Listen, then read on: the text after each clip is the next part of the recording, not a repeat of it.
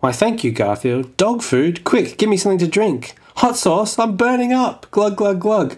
Goldfish water? Antidote, antidote. Ah, anchovies. This could go on for days. I'll say.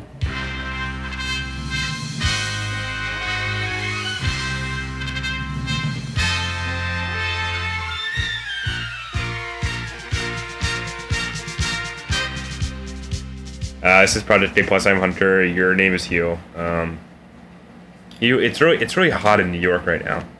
What's the temperature like in Melbourne? So today the maximum temperature is 15. It's partly cloudy. It's quite sunny at the moment. Mm. I'm, I'm not sure what that is in Fahrenheit, but that's pretty tolerable. Yeah, today I was brushing against the the 90s in Fahrenheit. It was also really humid. I think that's like 30 something. That's over 30, I think. Yeah. Yeah, but I'm, I mean I'm from the south, so I'm like used to pretty humid temperatures. But Hmm. It's been unpleasant to sit as. And I do do like a lot of walking around today, and I was so fucking sweaty. It was so annoying. I'm gonna die now. Blech. On this episode of Project A Plus, we will be looking at or surveying with our robot eyes the film I Am Mother. Wait, your mother? Are you a robot? Yes, I'm a robot. Uh, as you can tell by my mon- monotonous intonation. I can't tell. Yes. A robot wouldn't have stumbled over that uh, the, that gag. Uh, I am mother. Well, but that's actually not true because the robot in I Am Mother has a bad Lisp. Uh, yeah, lisp. it also has gray hair. I am mother. I am I mother. am mother. I'm, I'm really doing the, uh, I am mother. What is what is I am mother? You cry. Why? It's a movie. Netflix distributed prestige science fiction classic, future classic. it's a movie that was made for our podcast. Yes, exactly. And we will also be looking at, uh, a- in many ways, a companion piece to the film I Am Mother. a 1966 Soviet film directed by Ukraine's own Larissa Shepitko. I Am Mother and Wings. Let's start with I Am Mother. I am mother. I am mother. I am mother. I am mother. I am mother. I am mother. I am mother. I am mother. I am mother. I am mother. I am mother. I am mother. I All right, well, guess what? I didn't write. a summary for I Am Mother. Correct. You know, I was really, I really thought about not doing a summary for Wings, so. I mean, I did write some notes about the film um, and stuff like that, and I intended to wake up at an appropriate time this morning in order to knock together a quick summary. but you didn't. You But slept. alas, somehow my alarm didn't uh, trigger me to wake. What a I, shame. I don't know if it went off at all, in fact, but whatever. Doesn't I wasn't going to write uh, especially much about this. It's not, not a movie that has really a lot to it, so. No, I'm going to not even look at the Wikipedia page. Wow, I'm so impressed. So you're going to have to chime in and correct me at various junctures. Hey, Will. Uh, so the film I Am Mother, it's a Netflix film. I am going to go back to the Wikipedia page to see who directed it. Someone called Grant Sputore, who has no blue link to indicate his own Wikipedia page. I wonder if he's. I bet he's and- Australian. I think he's a green Australian director. Yes, I believe so. He was born in Perth, Australia. And I'm assuming the screenplay by Michael Lloyd Green, also not highlighted in blue, is also He's a fellow Oz. Uh, fellow Australian. This is an Australian American co production. yeah, but it was filmed in Australia. Yes, so directed by Grant Sputore. I am Mother. Mother. you gotta start singing that Danzig song. It's a Mother. it's a it's a science fiction film, and it takes place at some unspecified point in the future. No, I think it was specified, but whatever. I I don't I don't remember. It's in the future. There's some text overlay that says think it's like 2836, but I don't six million. No, you know what? I don't think it is specified actually. And uh, we're in this uh, we're in this underground bunker slash laboratory, and there's this uh, and there's uh, you know we've seen text saying there's no humans left on planet Earth. There's been some sort of cataclysmic apocalyptic event. Yeah, yeah. It's all a wasteland above there. This is a, a safe bunker underground somewhere, or, or, or I don't know. We don't know. Um, there's this uh, there's this robot dude called Mother, wandering about, and uh, it uh, it goes to this uh, library of embryonic data. Well, it's not, it's, not, it's not a data. It's just a bunch of embryos. I don't know, whatever if they're actual embryos or I don't know. It's not really actually embryos. You see like the little fucking embryos. Yeah, well, I don't know, thingamajigs. Embryos. Uh, yeah, I, don't, I, mean, I don't know. I don't know what the, the appropriate uh, term is to refer to this specific uh, part Data. of the human life cycle. data. It's not data. you heard it here. Okay. Uh, so she, she she withdraws a little card of embryo or something. It's like in this contained in this little uh, little container. future baby. Yeah, and uh, not she. I should call it it. It's it's, it's the robot. God damn it! And It's mother. and it uh, decides to grow this embryo, and the embryo grows into a, a little girl uh huh. His name is what? Daughter, who's played by Carla Rugaard. Clara Rugaard. That's what I said. There's two A's, so you have to really lean on the second syllable. Uh huh. Um, so yeah, he makes no, not he. It. She. It's not even the right gender if I was going to give it a gender, but uh, it, the robot, the mother robot, makes Clara Rugaard out of an embryo. I mean, I mean, Wikipedia calls it a she, so Uh, so the mother, the mother, uh, the mother makes Clara Rugaard. this is going well. This is going so well. I make you actress. And uh, the little girl grows up to be Clara Rugaard. I thought she Yeah. makes Clara Rugaard. and uh, you know they have a, they, they have a good time. Uh, mother spends spends it slash her time uh, training the child by giving her stern examinations in stuff, and uh, daughter meanwhile spends her time watching old uh, late night with Johnny Carson videos.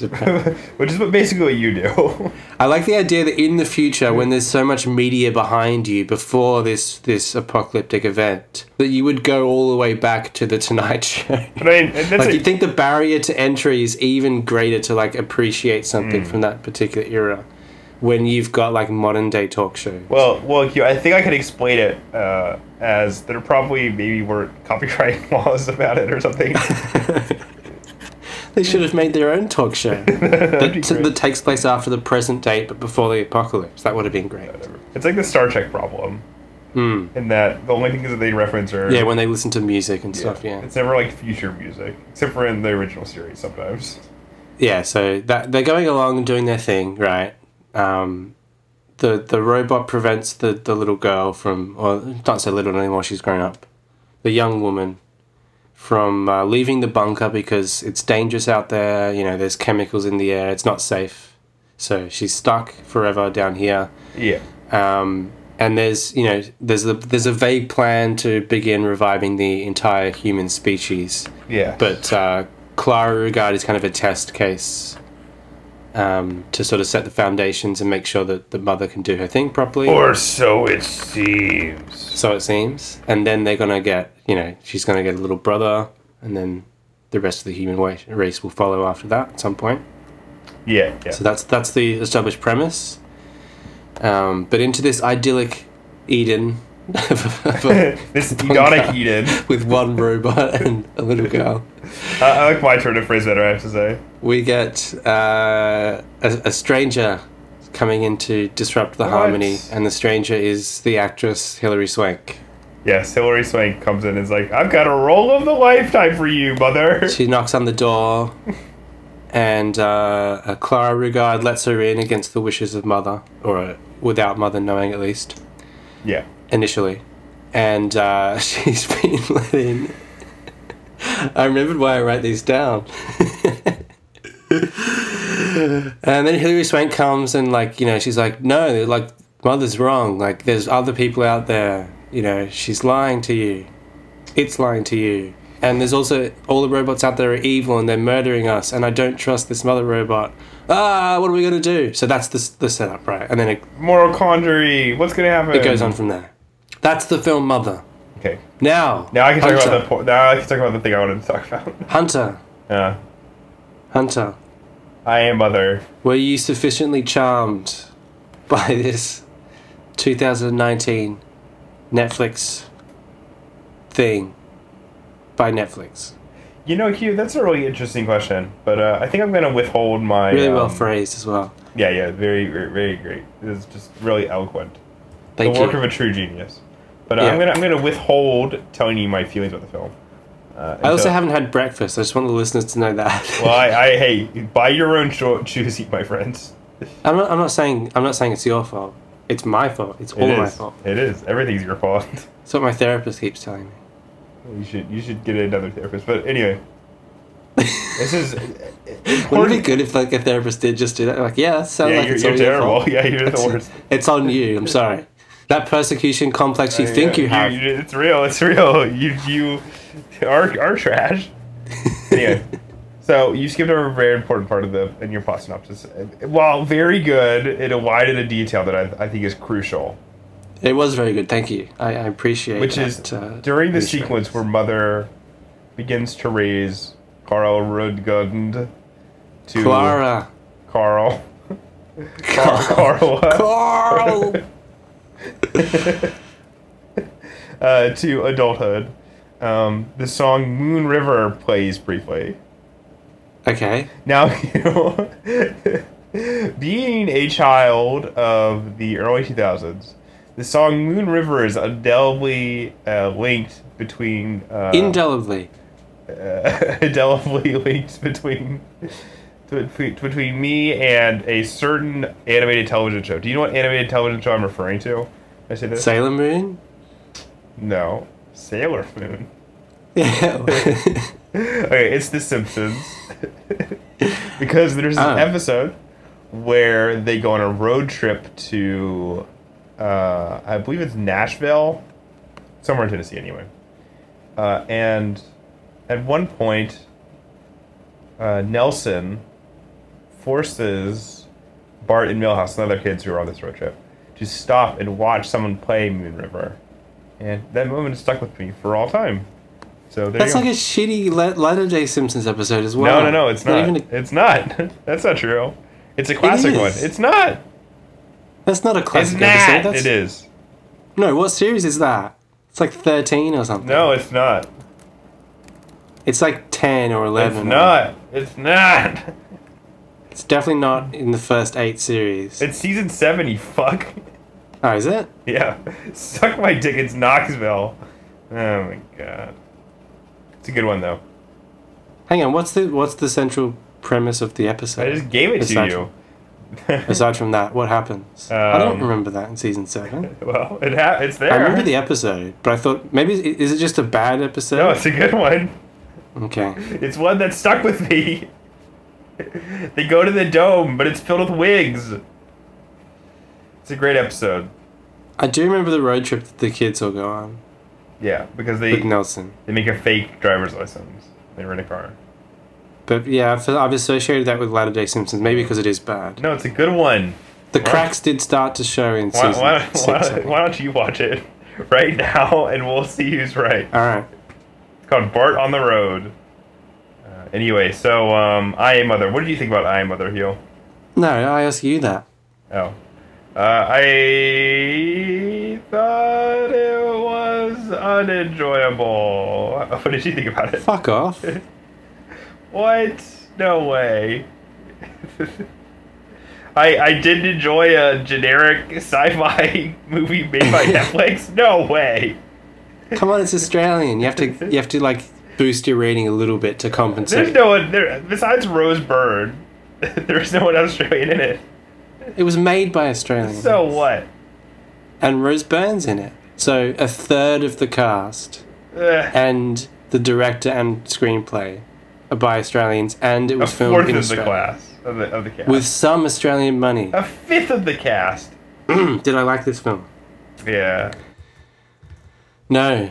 It it has some moments that I think are okay.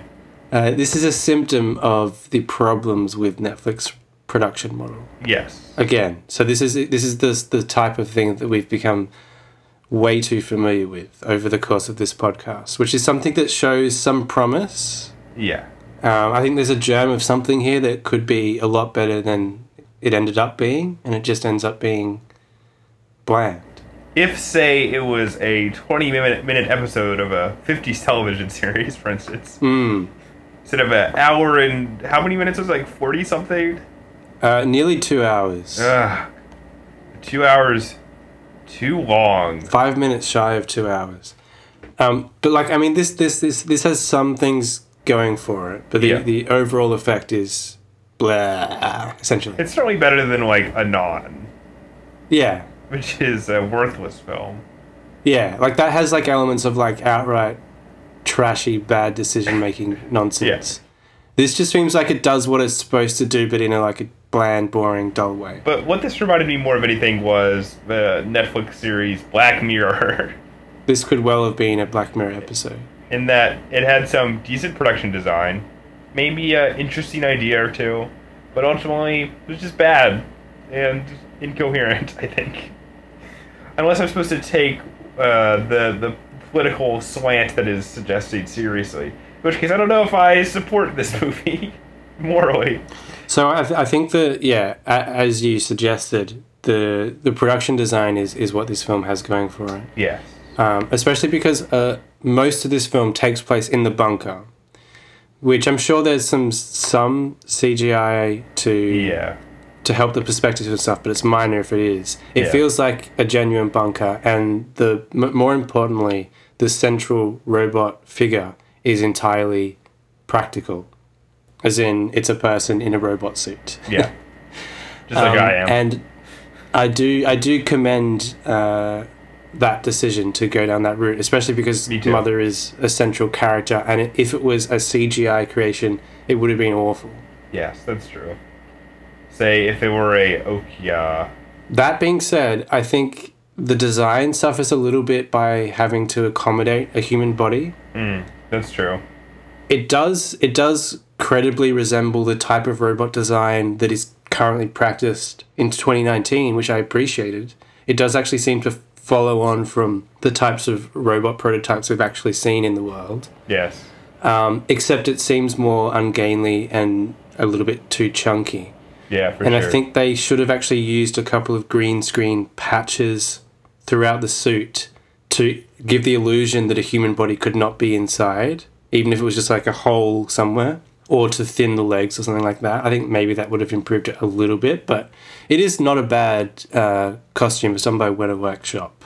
The person who designed it is wearing the suit as well. Yeah, but I do think I do think one of the flaws with this is that you know you've sort of touched on this because it looks so ungainly.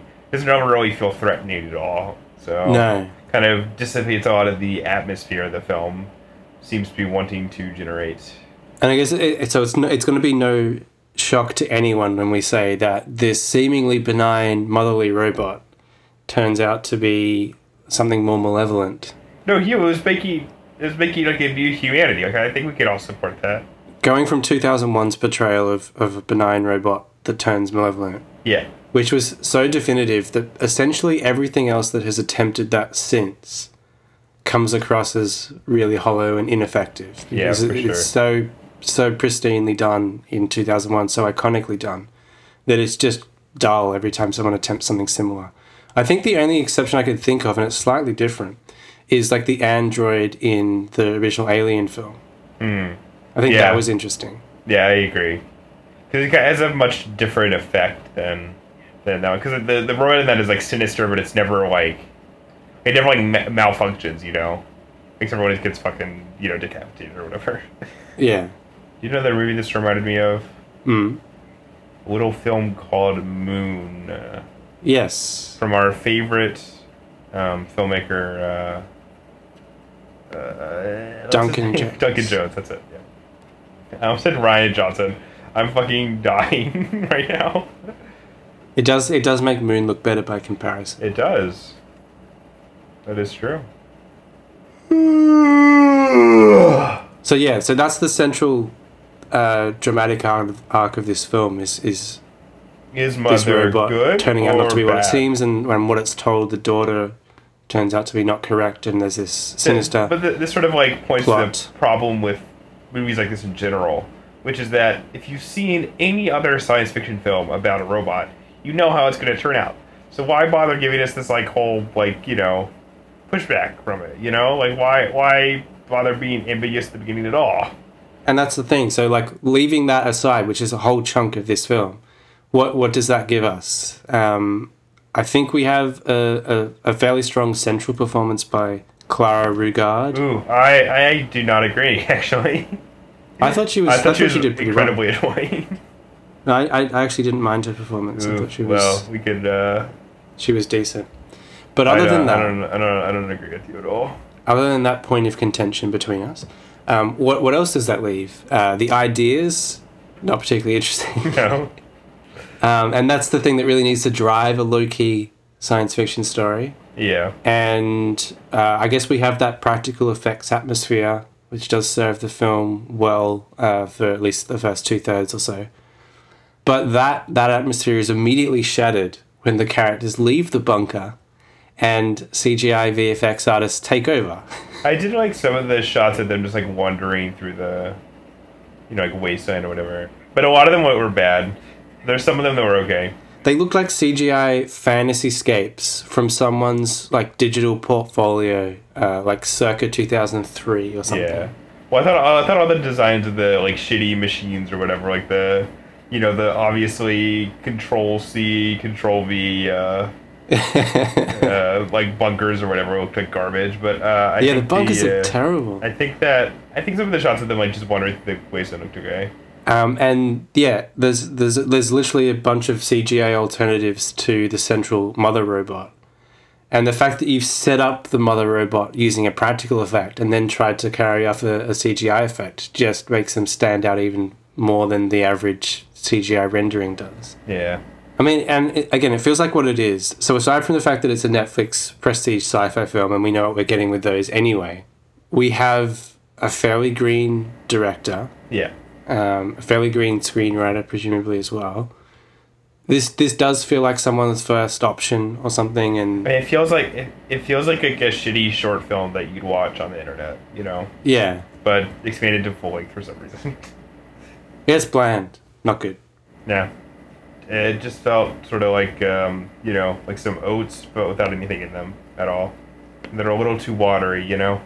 Well, I like oats with nothing in them, in in the sense that I like very traditional porridge with water and salt. That's your problem. So I would I would happily eat this movie up if it was the equivalent of a delicious steel cut oats Uh, porridge. But it is not. it is not. It's like It's just the oats uncooked, dry. uncooked tofu.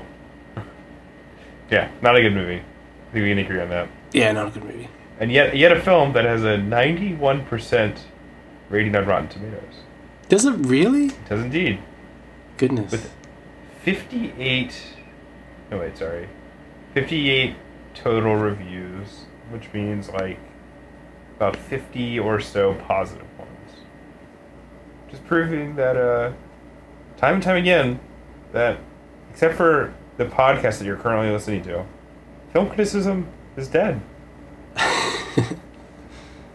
We are the last bastion. yeah yeah exactly well what did you think about sort of the way it i don't know it kind of invoked like A better film and then wasn't that film. No, I meant like politically, because like there's there's sort of like you know the, the there's two sort of belief systems that are uh, in conflict here, right? Hmm. Mother and then this woman. So obviously the woman embodies like this is self-sufficient like conservative ideal, right?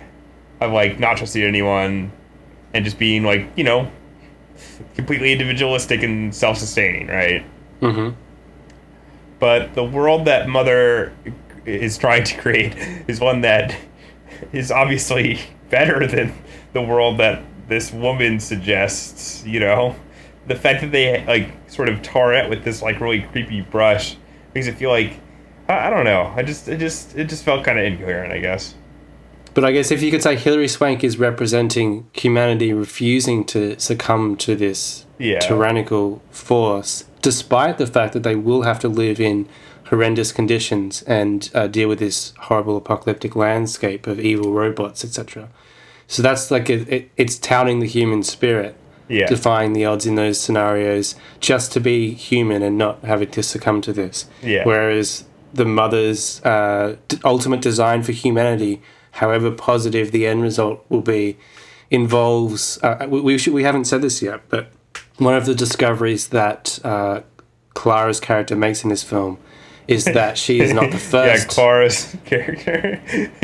You're on a first name basis with her. yes, Okay, just want to make sure. Mrs. Miss Miss Rugaard's character. there you go. she uh, she discovers that mother had previously raised uh, children before her, and Yeah. they hadn't worked out so great. So she so the, the robot incinerated them. So that I mean that is the, the, the central issue is that Yeah. however much the robot is uh, has its heart in the right place, even though it doesn't have a heart. to to me that sort of is like reflecting this very conservative notion of like you know the the cost of making things better are not worth the ultimate sacrifices to whatever vague notion of humanity you have right Well, some costs surely that is that is the case though. Yeah. Surely, if if the only way you could save the human race was, I don't know. I guess that's true. I, I feel like we, I feel like we've had this discussion before Yeah. this is such an interesting film that it's brought up all these yeah moral exactly. questions. The, this philosophical debate where you take the position of the genocidal mother No, I wasn't taking that position. I think you were I was I was saying that, oh wait, that- sorry I was I was taking the position of the genocidal you were taking that right. position. Yeah, you were saying. But the I'm, I'm saying that the dichotomy that it makes is completely fucking stupid. But like, it's not only the fact that she is like trying out different embryos until she gets it right. They also wiped out the entirety of humanity in the first place, Yeah. right? That was the plan. So you couldn't say that justifies the cost of potentially having a better humanity in round two. That's Thanos' plan. But I, well, no, it's not. Yes, it is. No, Thanos only wiped out half of humanity. No, I, mean, I guess, I guess it was his of- at the end ultimate. of- I guess that, that was his end game. Yeah, at the end of Endgame, that was what he turned his plan into when Yeah. the first one didn't work so well. Fine. Oh well, that didn't work. Well, I'll just kill everybody and start again. So Mother is Thanos. yeah. Maybe he tried killing half the people beforehand and that didn't work. Anyway. I'm just saying that maybe we should kill everyone and then try to restore humanity. How does that sound? yeah, fair enough. Let's do it. And they the only culture they get to listen to is this podcast. Her exam is just the great philosophers Hunter Sawyer and Hugh Hamilton. All right. Uh, shall we move on? Let's move on. Okay. To wings. Wings.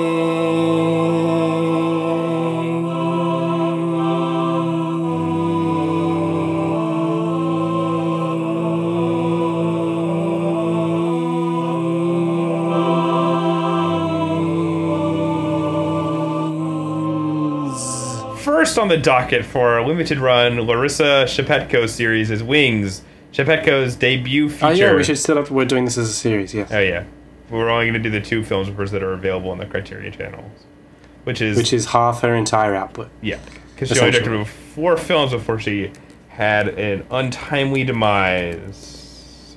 Yeah. First on the docket for our limited run Larissa Shepitko series is Wing, Shepitko's debut feature. Wings is an astute psychological study of Nadia, played by uh, Maya Bolkanova. Bulgakova. Bulgakova. A former airwoman and war hero turned headmistress come local party functionary. Nadia's doldrum of everyday existence, which includes students who seem to loathe her, a semi-estranged adopted daughter who married a much older man, and the dullness of a bureaucratic profession, is interrupted by periodic returns to our wartime experiences of flight. What starts as a semi-routine psychological portrait eventually morphs to something more full-bodied and engaging, especially after the source of Nadia's fixation on these fragments of an airborne past is revealed. A memory play of penetrating social and psychological insight. The question is, Hugh, did Wings take flight for you? Were were the film's icy pace and non-narrative structure off-putting enough to keep this one in the hangar? was, that, was that good? Perfect. Except except I do object to the fact that you used a lot of superlatives in your neutral. It's supposed to be neutral Yes, synopsis. I'm, I'm sorry. I was just that's just I just wanted to You write this as, quick- as quickly as possible. I, I, I, I. I I I I. I Oi, gonna say oi, this? oi, oi. What? I want to tread carefully here because Are you gonna say know, something offensive? Female director. you gotta be You PC. yeah. no, I'll say that again. I I I I. So I had some problems with this film, and Mm. the, the main problem was that I loved it.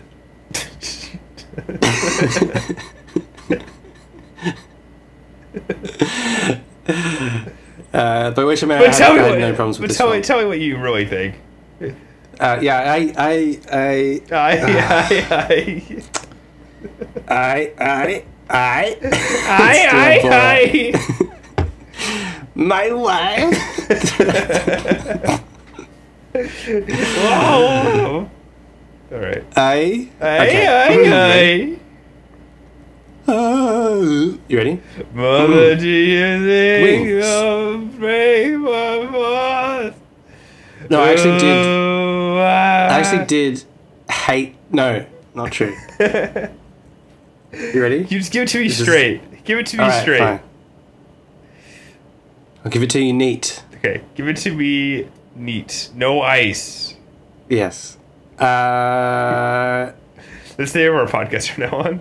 Neat, no ice. uh, I really, really, really liked this. Actually, Hmm. I thought it was uh, beautiful, if- Uh-huh. if I may be so bold. No, you may not. Sorry. Uh, deeply humanistic, moving. Hmm. Um, this sort of melancholy character study, anchored by an astonishing performance by Maya Bulgakova. I really liked the black and white photography. Hmm. And more than that, I thought the staging and shot composition was great. And Shepitko demonstrates an appreciation of faces that actually recalled in spots Barry Jenkins' re- recent work to me. Hmm. Interesting. And I think it's quite remarkable for a first film, especially. Mm. We will say that she did make a, f- I think it was a feature length film as part of her film school graduation project before this. Well, But this is like her first proper feature. this is her first real film. and uh, she was only in her 20s at the time Hmm. and uh, this seems like the work of a more mature filmmaker Yeah, for sure. this is kind of similar to some of the japanese films we've looked at but this is like a post-war society and we've got that generational difference of the generation who came up through the war or were actually involved in the war as in this case Yeah. and the new generation uh, emerging and the, the disconnect between them, which is which is um, embodied here in the fact that she's teaching these young students, one of whom at least openly despises her, Mhm. and um, at the same time she's she's uh, yearning for her lost youth and the past and that freedom Uh, and the way that age is carrying her away from those treasured moments. I don't know, yeah, I just really thought this came together very succinctly and very movingly. Um, and I also like to go back on the point I was just talking about with the the kid in her class who she has uh, a conflict with. Uh, so early in the film, she has an issue with this young boy, and she ends up expelling him. And he, he, he, he goes truant and uh, gets into mischief yeah. and then eventually he returns. And there's a moment where you think there's going to be some sort of reconciliation or at least mutual understanding between the pair. And she's clearly had something of a change of heart Yeah. uh, when she's gone out to look for him, and she's really relieved when he returns. Um, and and maybe the boy has changed somewhat too. I mean, he's apologizing, albeit reluctantly, but he, at least he's apologizing and he's he's fronting up to what he did. Yeah. Um, but then when she questions his sincerity and asks why he's so ar- arrogant, all he says to her uh, is "I despise you" and walks off, Yeah. which I really enjoyed. Pretty alpha move. I thought that was that was a a, a very astute moment. Yes. I agree. But yeah, I, I had no issues with this whatsoever. I, th- I would actually call this a masterpiece without hesitation. I don't think I would do that, but I also quite enjoyed it. I did. I did find the opening, uh, maybe thirty minutes, to be kind of unengaging, to be honest. I know what you mean, but I thought that kind of worked because it, it was like at the start, you're like, I don't know, when you're watching uh, an old foreign film, Yeah, there is like always something of a barrier to entry. yeah, for sure. Um, and initially, you're like, I don't know if I'm going to get into this. Yeah, But I enjoy how it, how it unfolded from the beginning because the the beginning you don't really know where you are Mm. and whether you're going to connect to these people from a very different society to what we've experienced, and you know where and the way that humanity is revealed uh, over the course of the film, I, I found really rewarding. So I think this the start actually helps that process. yeah, I suppose so. I regret not going to the uh, screening of everything she ever filmed because it was too cold. Now you'll never see those other films ever again. Yeah, I thought the there there's sort of two sequences that I really thought were uh, incredibly well done. Um, which is I really like the way that the flashbacks are filmed a lot. Mm, me too.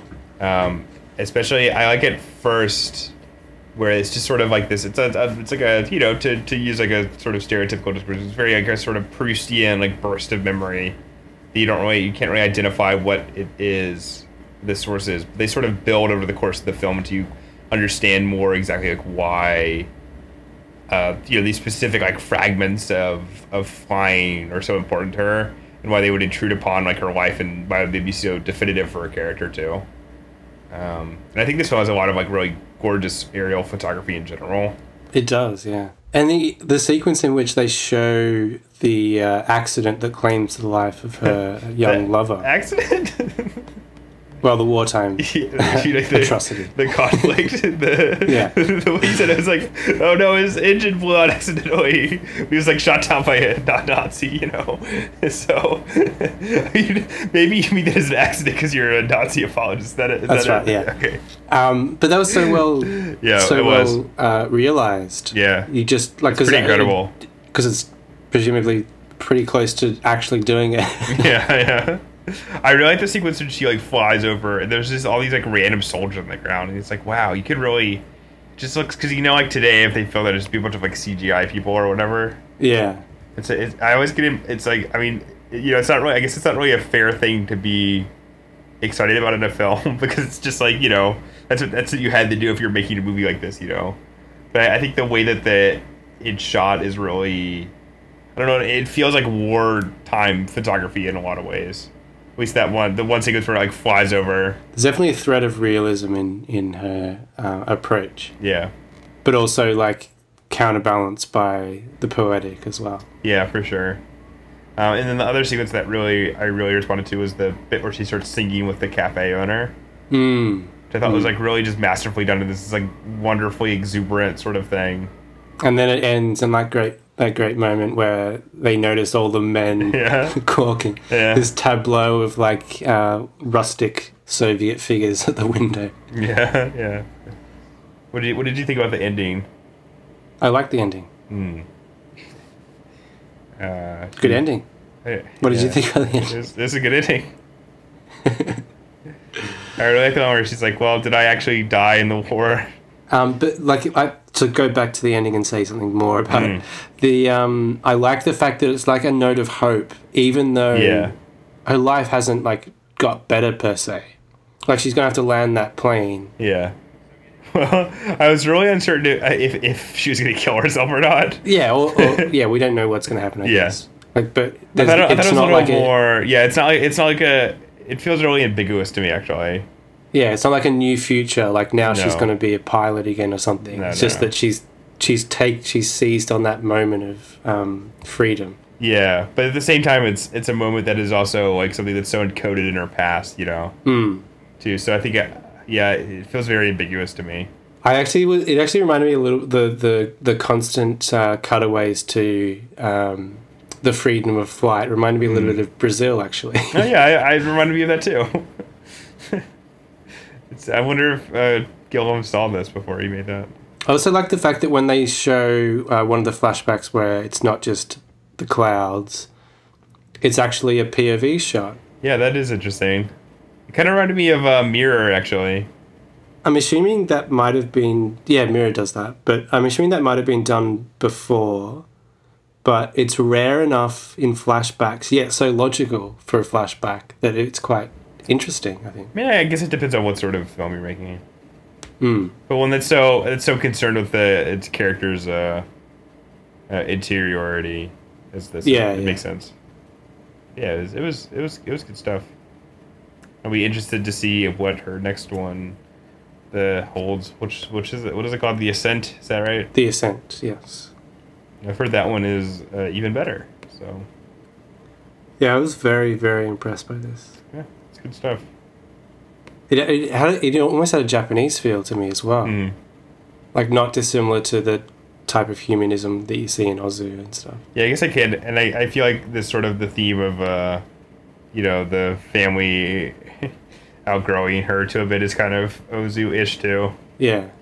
So this was this was somewhat controversial in the Soviet era because it it showed a disunion between the mother and the daughter was one of the things that they um, Objected to. or the conflict between the mother and daughter was one of the things they objected to. But this also does seem to undercut that that kind of propaganda as well. Like the yeah, it does. But just it's just including like the the fact that like the soldier sort of dies, the the soldier that she's enamored of sort of dies ignominiously. Hmm. It's not like some like great sacrifice that he's making. He just gets shot down, you know. And um, when the daughter implores her to like get remarried, Yeah.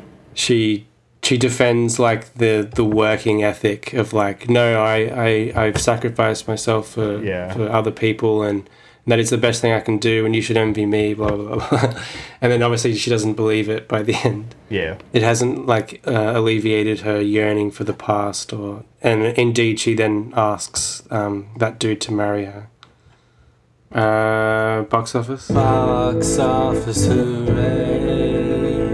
Box office hooray! Box office hooray! Box office. Okay, the weekend box office for June 20 to 23rd uh, for both Australia and the United States of America. On the count of three. Three, two, one. Toy Story Story four. Bonus features. Bonus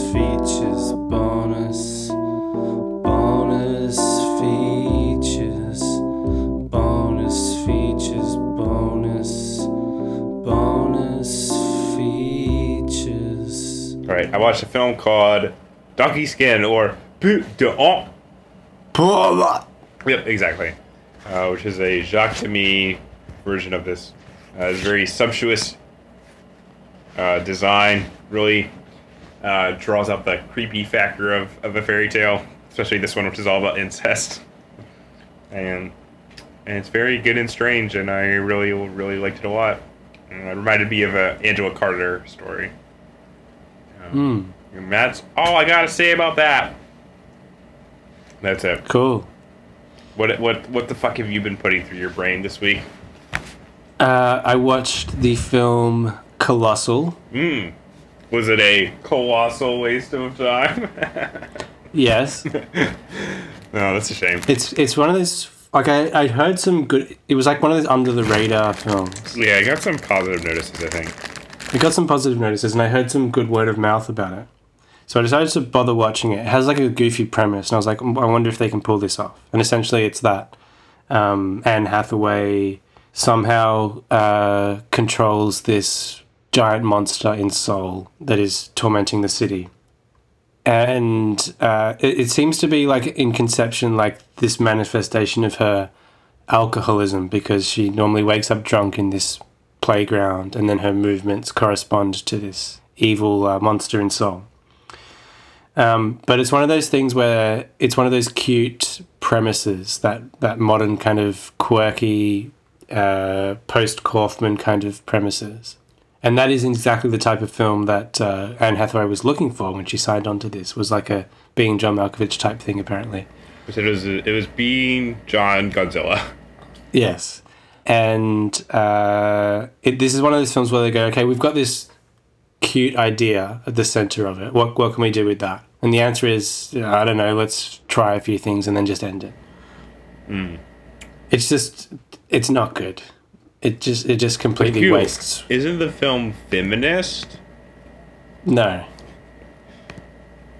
It's directed by Taco Jones. That's that's racist. His name is Taco. No, it's not. Oh, it's something like that. it's Nacho Vigalondo. Nacho, come on, Nacho and Taco. That's not that racist to mix up those.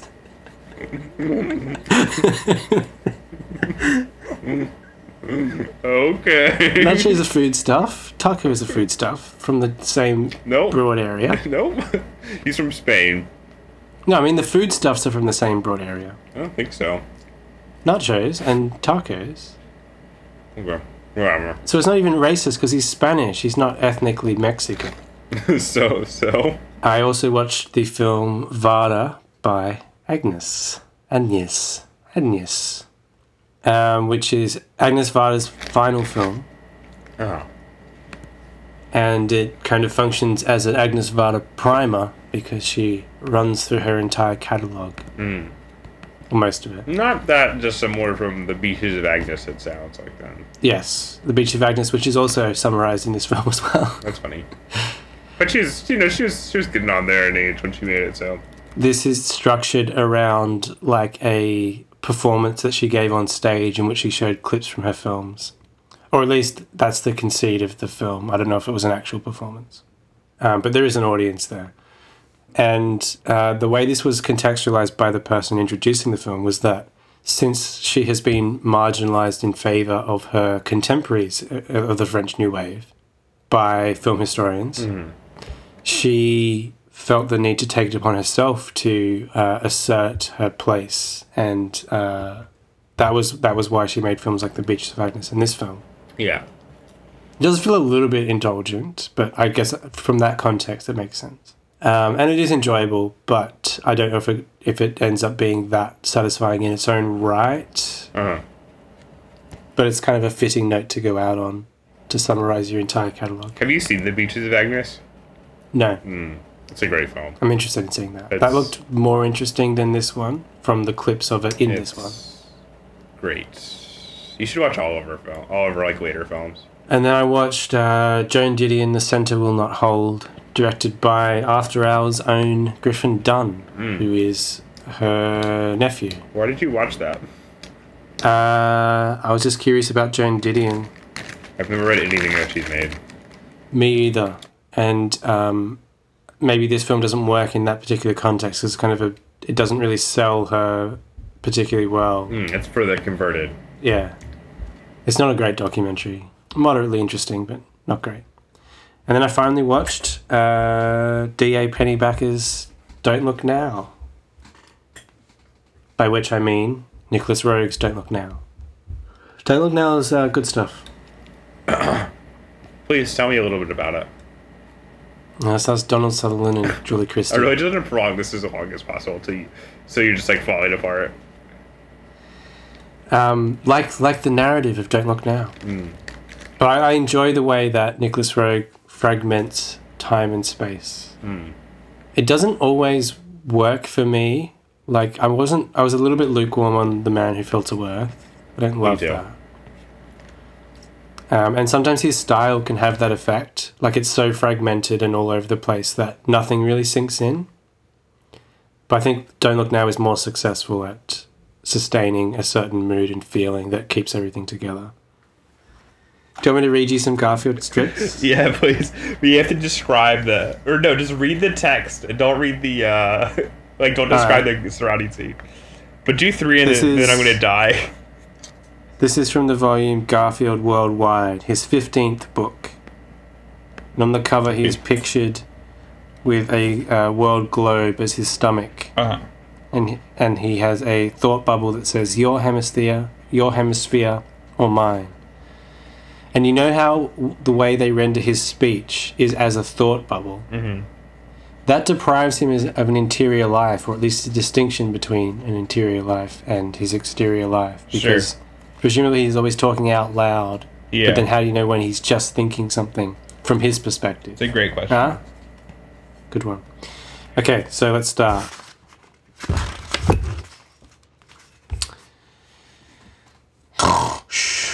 That's the noise of sleeping. No, no, no noises. Just, just spoken dialogue. Just And- spoken. dialogue. di- what about sound effects thought that are written out? Okay, that's fine. Crash, dunk, whap. the Monday paper. Is that it? Next. okay. That's it. Why, This hello, like Garfield. this is like futurist poetry so far. Why, hello, Garfield. Where have you been all day? Purr. Under your car. Creepy. Stomp. Push. Pump. That's next one. Garfield, you're not going to believe this. I was in a bakery today buying a cake when three midgets in a gorilla costume raced in, set the place on fire, and ran out with the cash register. Wow. Come on, John, don't spare the details. Chocolate or vanilla frosting? this is gonna be the best episode for you to edit. You realize? Well, I can just stop, like when we stop talking about the bonus you, features. you have to keep it the this Garfield bit. Today, I will demonstrate deep knee cricks. This is one I'm sure just about all of you can do. Crick, crick. Sigh. Anybody can exercise, but this kind of lethargy takes real discipline. This is the greatest experience I've had in my entire life. Slook. Sploosh. I assume there's a reason for this. I'd like to get your assessment of the possibility of blueberry pancakes for breakfast. I'm ready this time. Come on, Monday, do your worst. Garfield, we're going to see the vet today. Arrgh. Tell me something, Doc. Why is it every time I bring a houseplant home, Garfield eats it? Given the shape he's in, it's one of the few things in his diet that can outrun that can't outrun him. She's a funny lady. Give me one good reason why you won't go out with me, Doc. You're obnoxious, pushy, wishy washy, slow witted, and boring. Oh, yeah? Well, give me a second reason. Just what would I have to do to get you to go out with me, Doc? Stand on your head and scream like a chicken for starters. Drunk your drunk your coffee and Dignity is not in this man's vocabulary. Look, John, my boyfriend wouldn't like it if he knew you were trying to ask me out. Oh, yeah? What's his name? Nick the Mangler Scarlotti. Ooh, I'm impressed. I am impressed. How old is your cat, Mr. Arbuckle? He's eight. Really? He doesn't look that old. He shouldn't. He's only been awake for about two of those years. Is it any wonder why I hate him?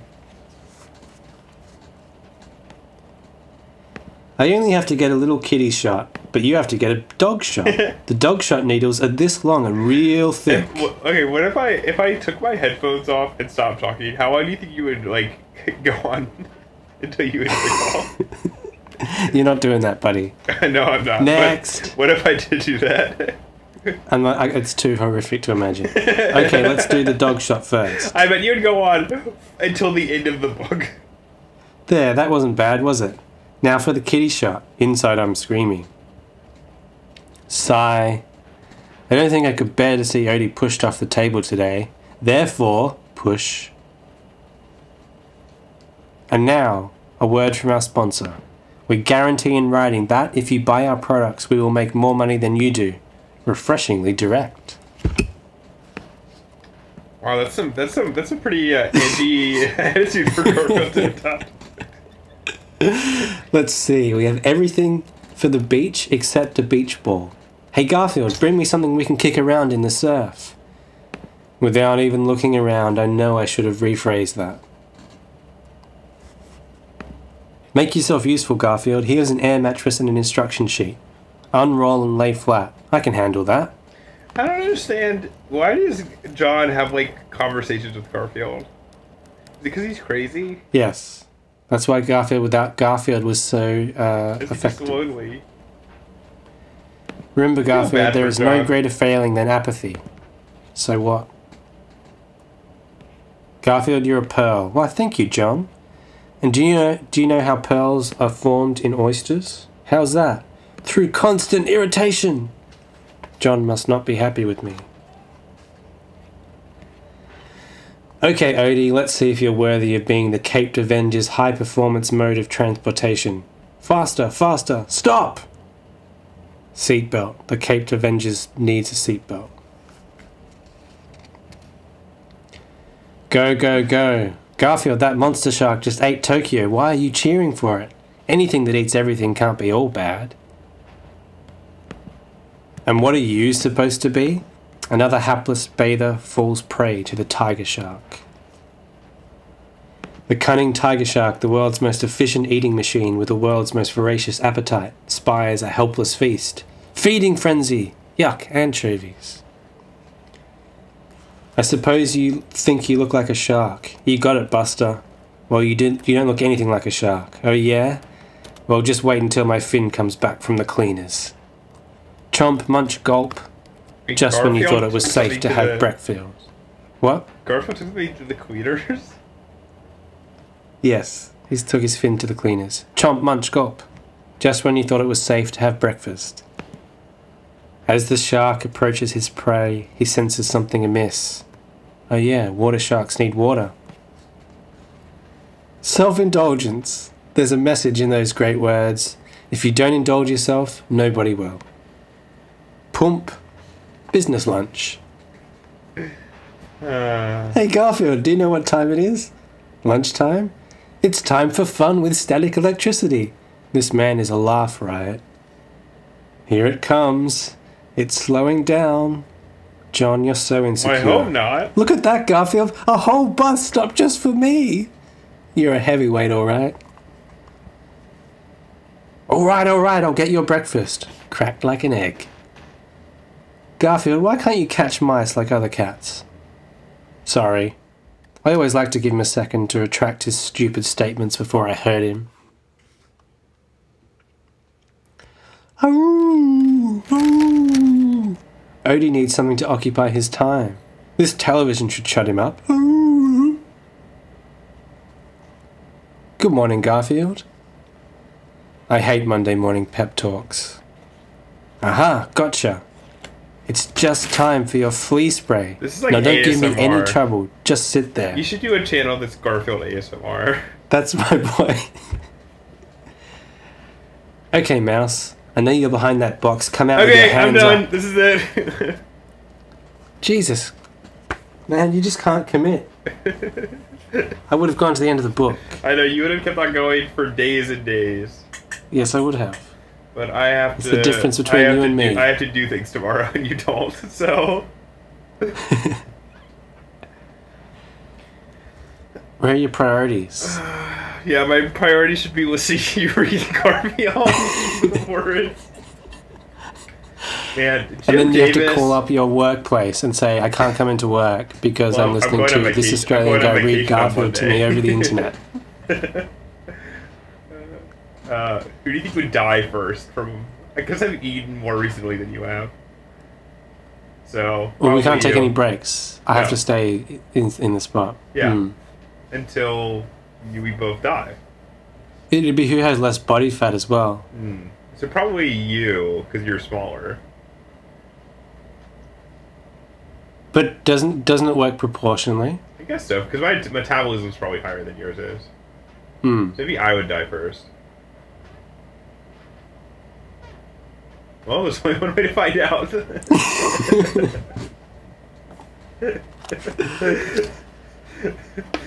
Uh, okay, well, uh, Isn't this great, Garfield? We have a whole day of fishing ahead of I, us. I'm gonna hit the, I'm gonna hit the stop record button. Above ground hole.